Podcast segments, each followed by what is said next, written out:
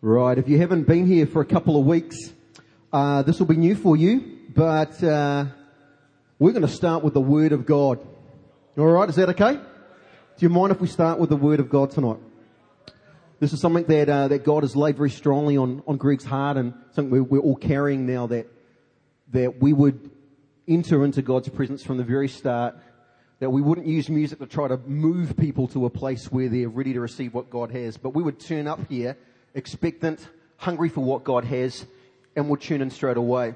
So the Word of God is going to set the tone for everything we do tonight. You, you okay with that? All right. Well, let's pray.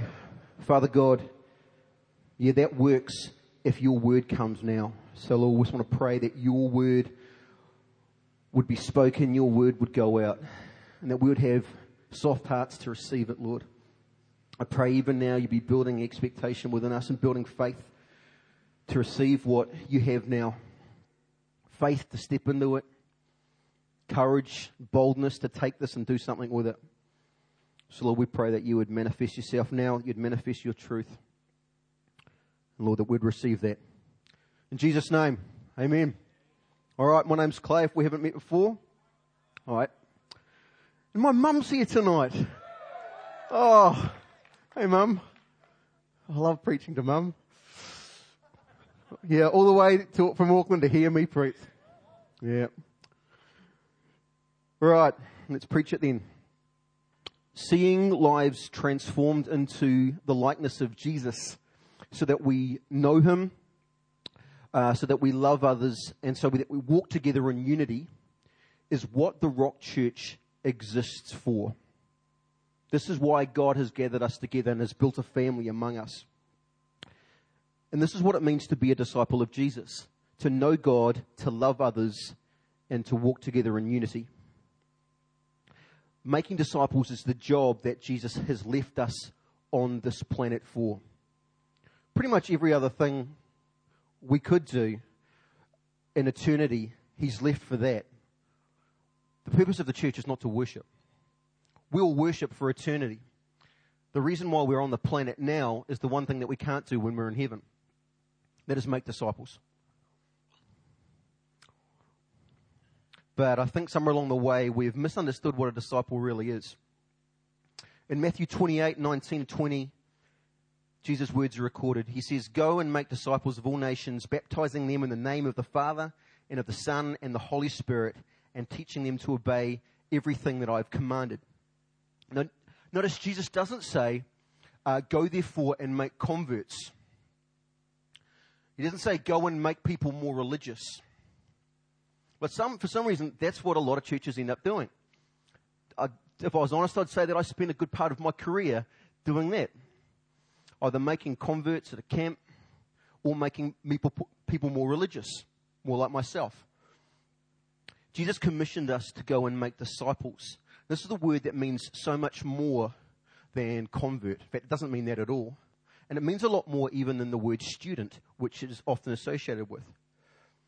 A disciple is a follower, it's an imitator, and it's more like an apprentice, someone who has their hands in the job and not just accumulating knowledge. Jesus commanded us to make disciples and to teach them everything that he himself taught. But he wasn't telling us just to pass on knowledge. He was calling us to equip people to live according to that knowledge. A disciple aspires to follow in the footsteps of his master and to become like him in all ways possible. Because the master that we aspire to be like is Jesus Christ, the Son of the living God. So we've got our work cut out for ourselves. It's hard to be like Jesus if you've given it a go. Discipleship is one of my greatest passions, and it's been the biggest part of my career for the last 14 years. And on the eve of the commencement of a major new discipleship initiative here at The Rock, I wanted just to, to take a little time just to talk about the kind of environment where powerful, transformational discipleship actually happens. In Matthew 5, Mark 2, Luke chapter 6, and John 3, we see Jesus launch a teaching ministry that saw him take 12 very unlikely and totally unqualified men and he took them on an educational journey that did not so much replace obsolete knowledge with new knowledge, but rather replace the way that they thought about everything they knew.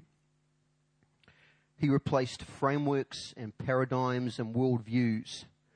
Jesus did not teach in such a way to fill his disciples' heads with knowledge.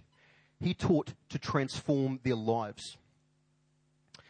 This journey with Jesus became an intense tutorial on what would prove a very different perspective on life.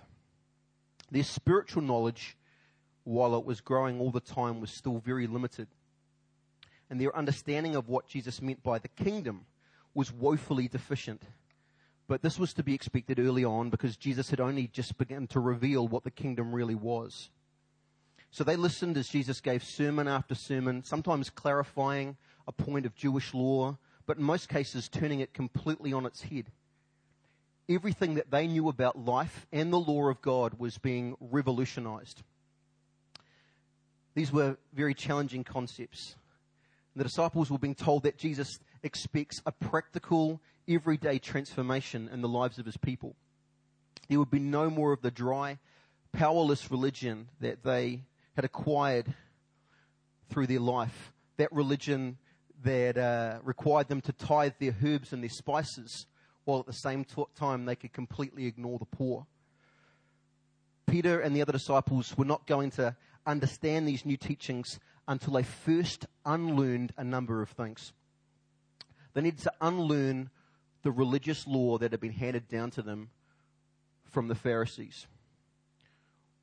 Or at very least, unlearn the way that it had been taught to them. The rabbis had taught them that they could live by the letter of the law without any regard to the spirit of the law. The teaching of Jesus opened the law wide so that people could see the heart of God in his commands.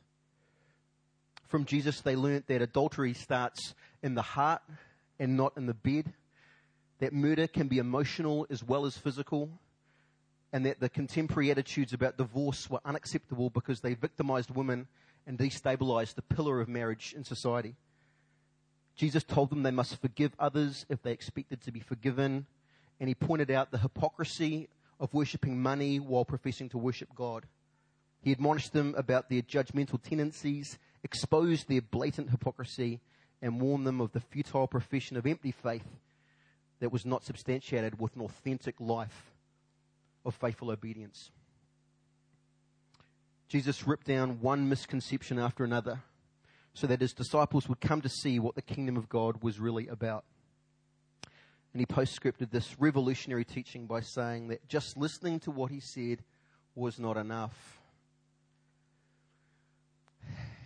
And we get accustomed to listening, just like you're listening now, every week, twice on Sundays, sermon after sermon. I'm sure I will say nothing tonight that you haven't heard before. And we listen and we listen. And so often the words don't go anywhere and they don't do anything.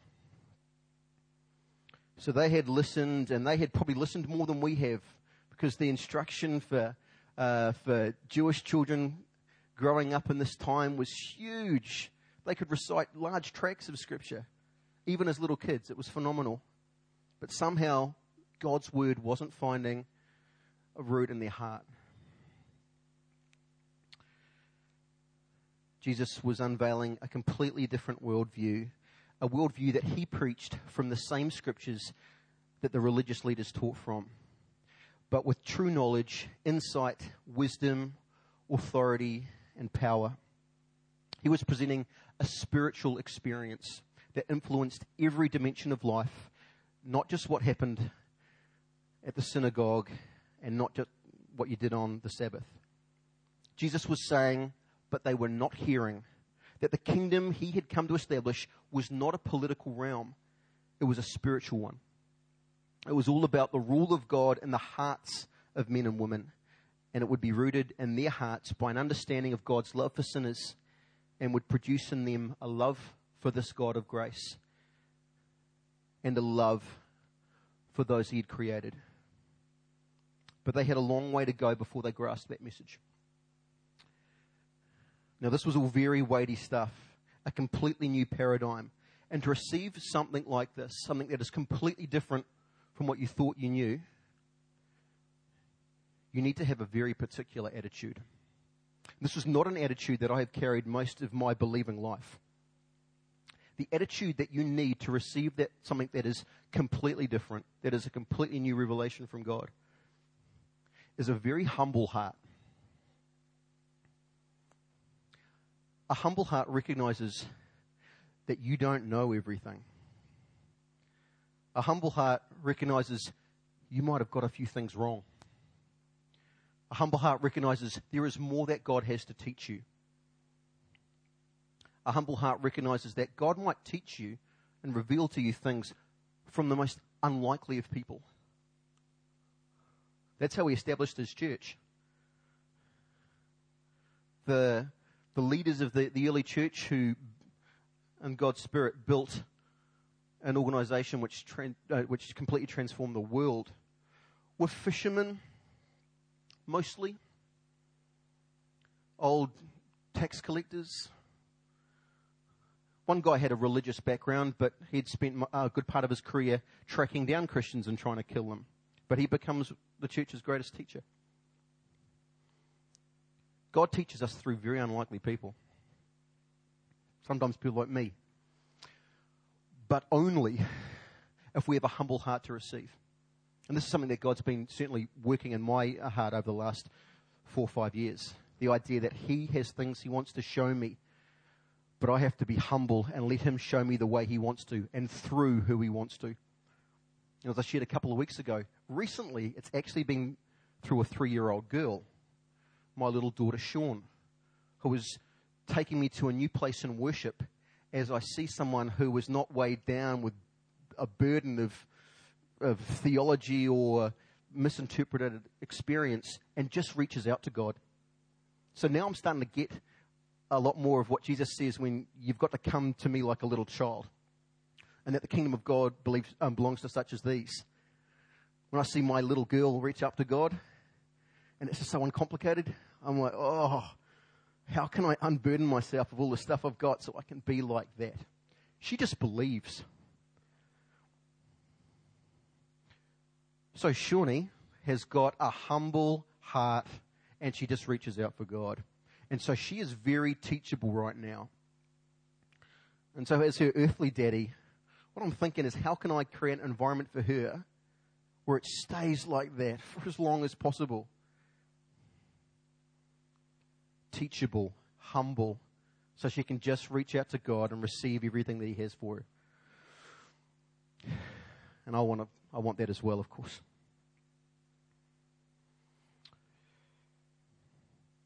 A teachable spirit is hungry for God's word and is thirsty for new revelation.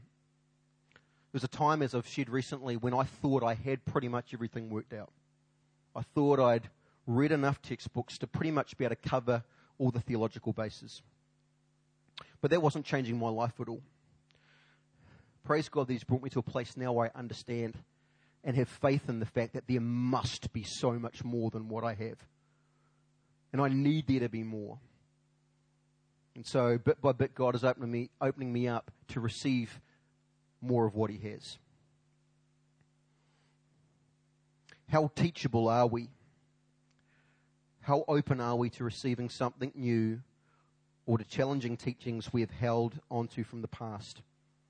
A hard heart and a closed mind could well be holding us back from receiving what God has for us. And I wouldn't read anything into my wording of new revelation because I don't believe that God is bringing us anything new. It's been there the whole time. We just miss it. God has already showed us, revealed to us everything that He has for us. Our eyes have just been closed and our, our ears have been plugged, so we've missed it but it's been there the whole time. It says in Ecclesiastes, there's nothing new under the sun. There really isn't. We just need to tune in.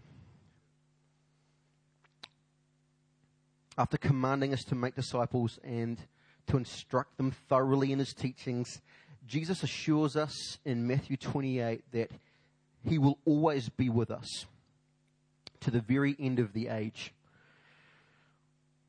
What did he mean by that? We could probably excuse uh, the confusion of what is now the 11 disciples who he's speaking to here. Because the very next thing that, that happens after he says, I will never leave you, is that he leaves them. Pretty much straight away, he ascends to heaven in a cloud. That would be one of your tensions from this morning, Greg. what? I will never leave you. See you later.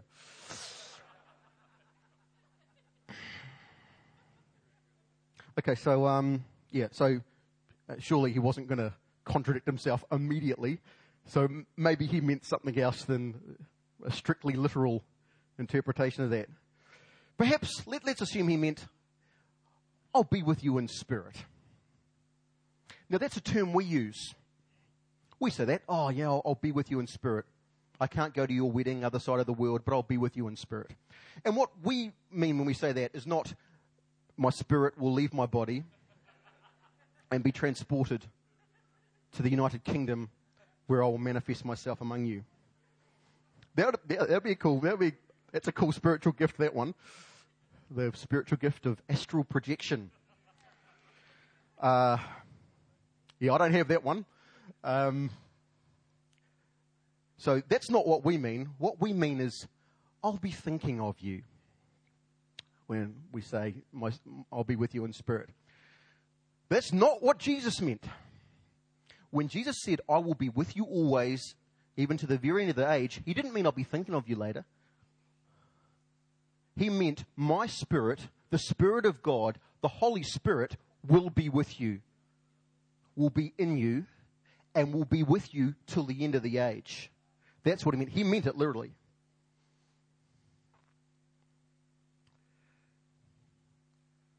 Why do we need His Spirit? Why did He have to leave His Spirit with us?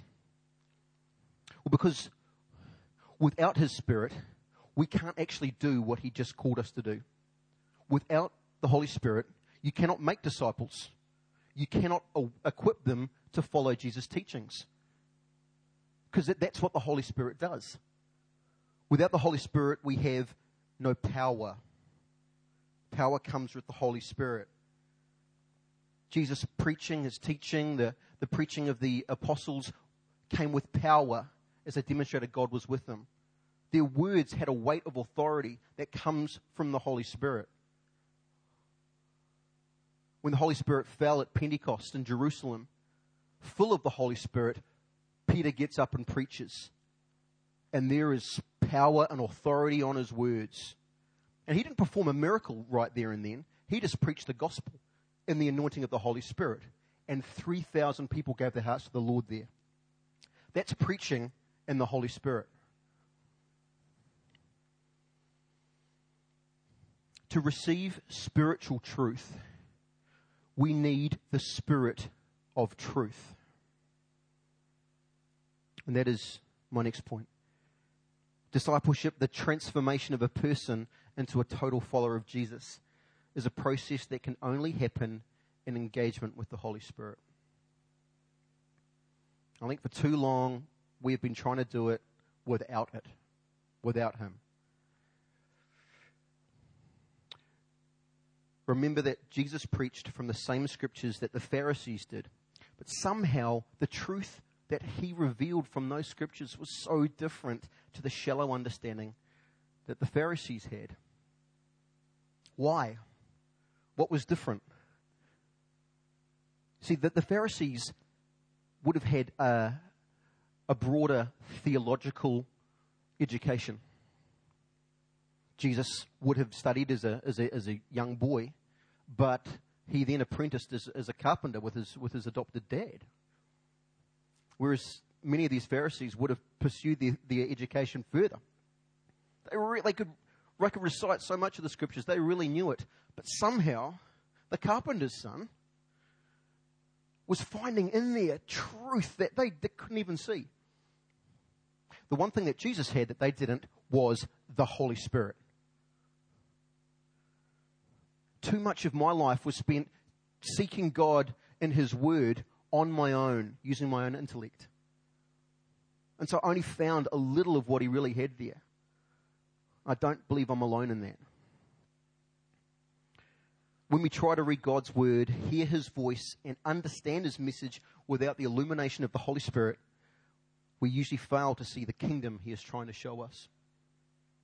We often miss the point altogether, just as his first disciples did time and time again, until Jesus left them with this parting gift. In Luke 24, verse 45, he says, He opened their minds so that they could understand the scriptures. There was a block there. It was their own intellect. They filled the gap with their own understanding, their own thinking. But they needed to have his thinking, his mind. So he opened their mind so they could see and understand. In Acts chapter 1, verses 1 to 2, Luke starts, In my former book, Theophilus, I wrote all that Jesus began to do and to teach until the day he was taken up to heaven, after giving instructions through the Holy Spirit to the apostles he had chosen. Jesus taught through the Holy Spirit, gave them understanding through the Holy Spirit. The disciples had Jesus' teachings and they had access to the scriptures, but they needed the Holy Spirit to activate it, to illuminate it, and to make sense of it, and then entrench it in their hearts. Jesus himself said in John 14, from verse 16, I will ask the Father, and he will give you another advocate to help you and be with you forever the Spirit of truth. The world cannot accept him because it neither sees him nor knows him. But you know him, for he lives with you and he will be in you. Verse 26 The advocate, the Holy Spirit, whom the Father will send in my name, will teach you all things and will remind you of everything I have said to you. There are deeper truths in God's Word that we are missing because we are not looking with our spiritual eyes open.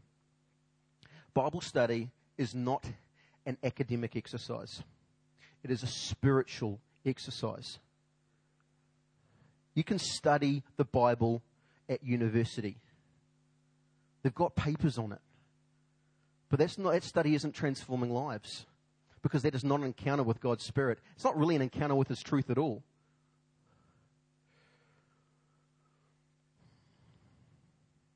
King David prayed in Psalm 119 verse 18. Open my eyes that I may see wonderful things in your law. This isn't new. This is old. A man after God's own heart recognized he needed God himself to open his eyes so he could see what God had for him.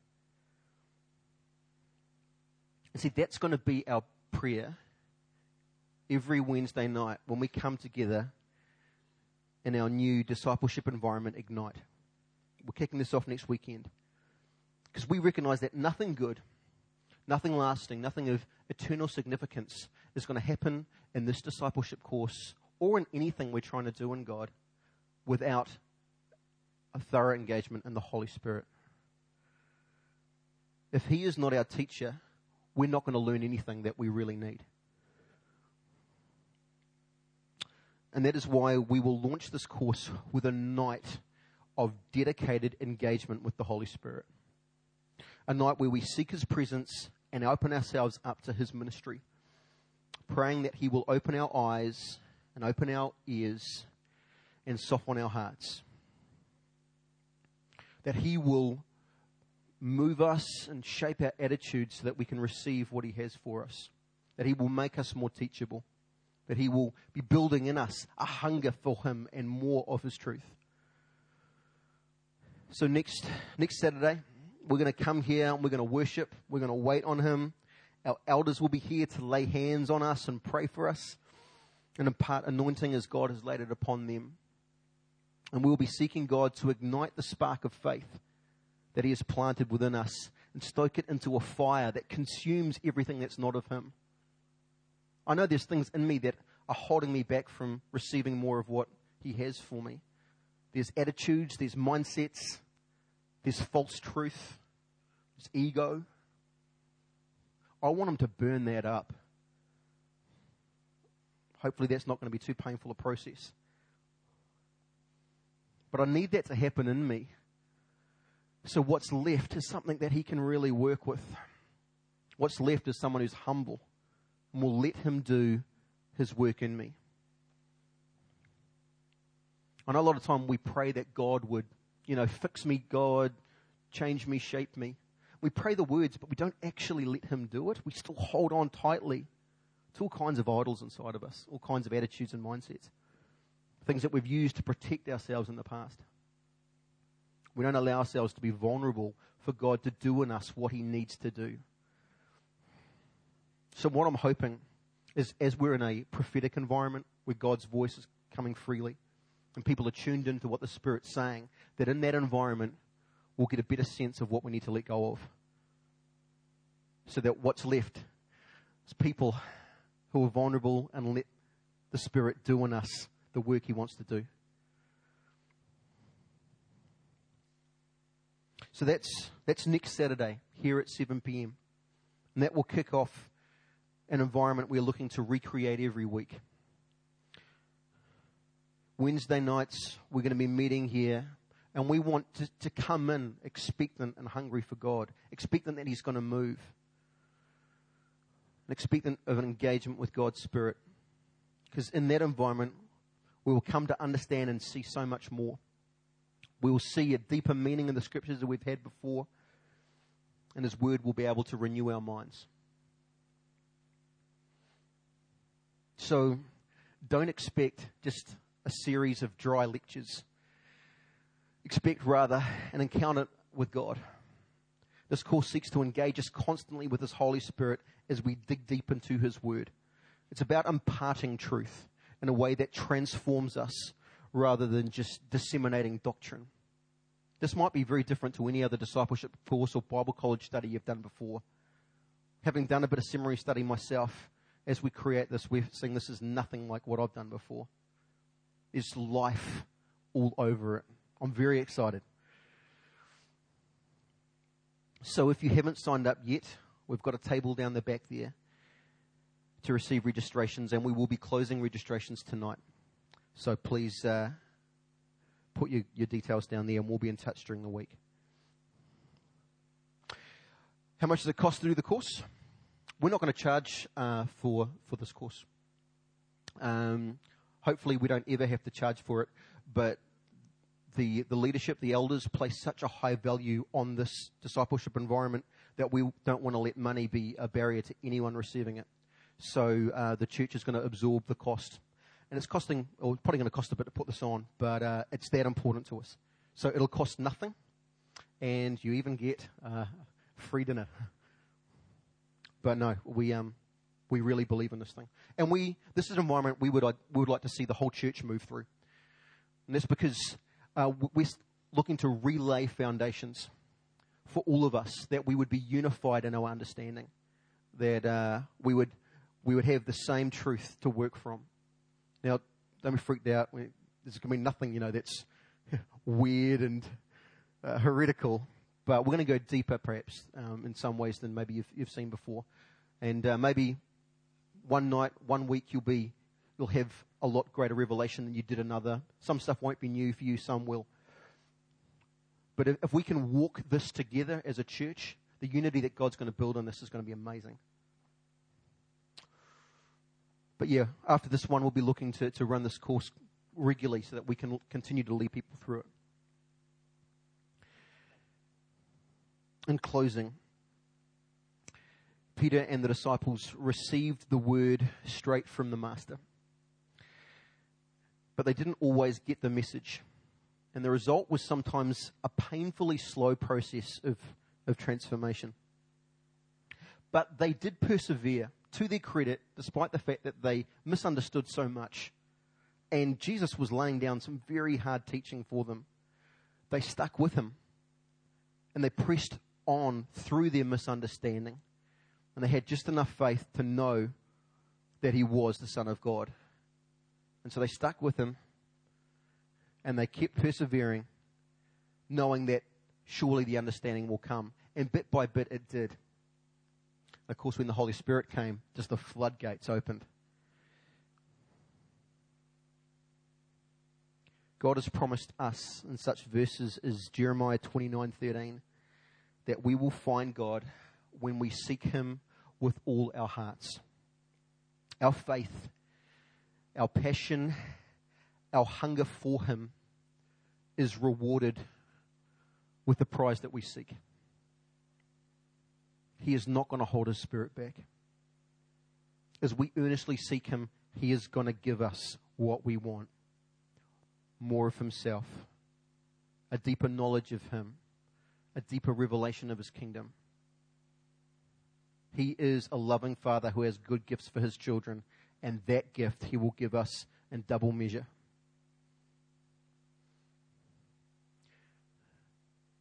And so we need to be more hungry. And my, certainly my prayer tonight for us all, for myself, is that my hunger would grow and grow for Him.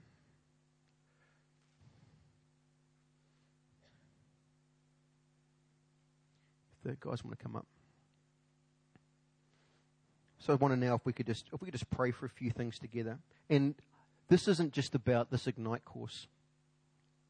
This is true for growing in God, full stop. So whether we're reading the Bible at home, whether in our life groups, whether we're seeking God on our knees, or whether we're here on a Wednesday night, an encounter with the Holy Spirit puts us in an environment where we can hear His voice. It opens our eyes to see what He has for us and to hear His voice. We need to approach the Scriptures not even as a book, but as a conversation with God. It's like the Holy Spirit has said so much to us already. Pages after page, thousands and thousands of words and prophecies that are in the Bible. We need to see it as that a conversation with Him. And so as we open the book and, and flip through the pages, we're skipping through a conversation with Him, with an encounter with Him.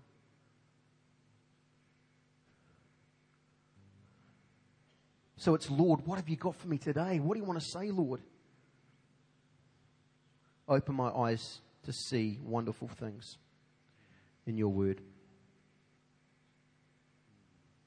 Father God, we just want to thank you so much that you have a vision of us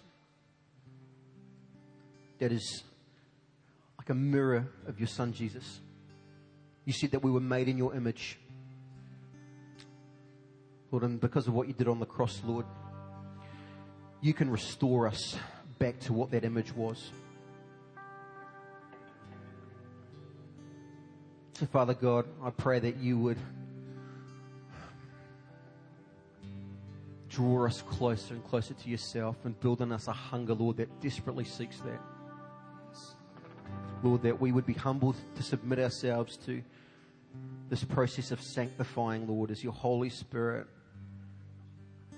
transforms us from within.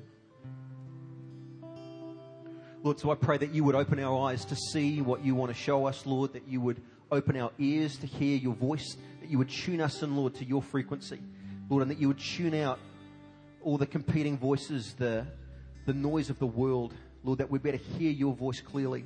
We'd better discern your voice among the others, Lord.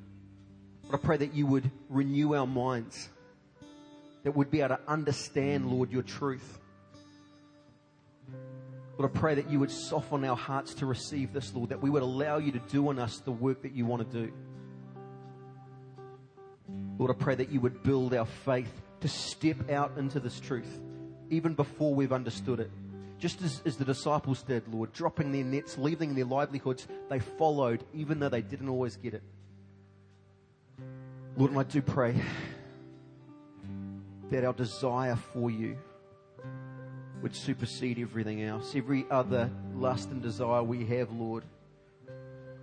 I pray, Lord, that our passion for you would rise up. That we'd feel it more than our need for oxygen, Lord. That our lungs would burn for you. Every part of us would burn for you. As we come to recognize, Lord, without you, we are spiritually dead basically, Lord, we just need more and more of you. Come, Lord.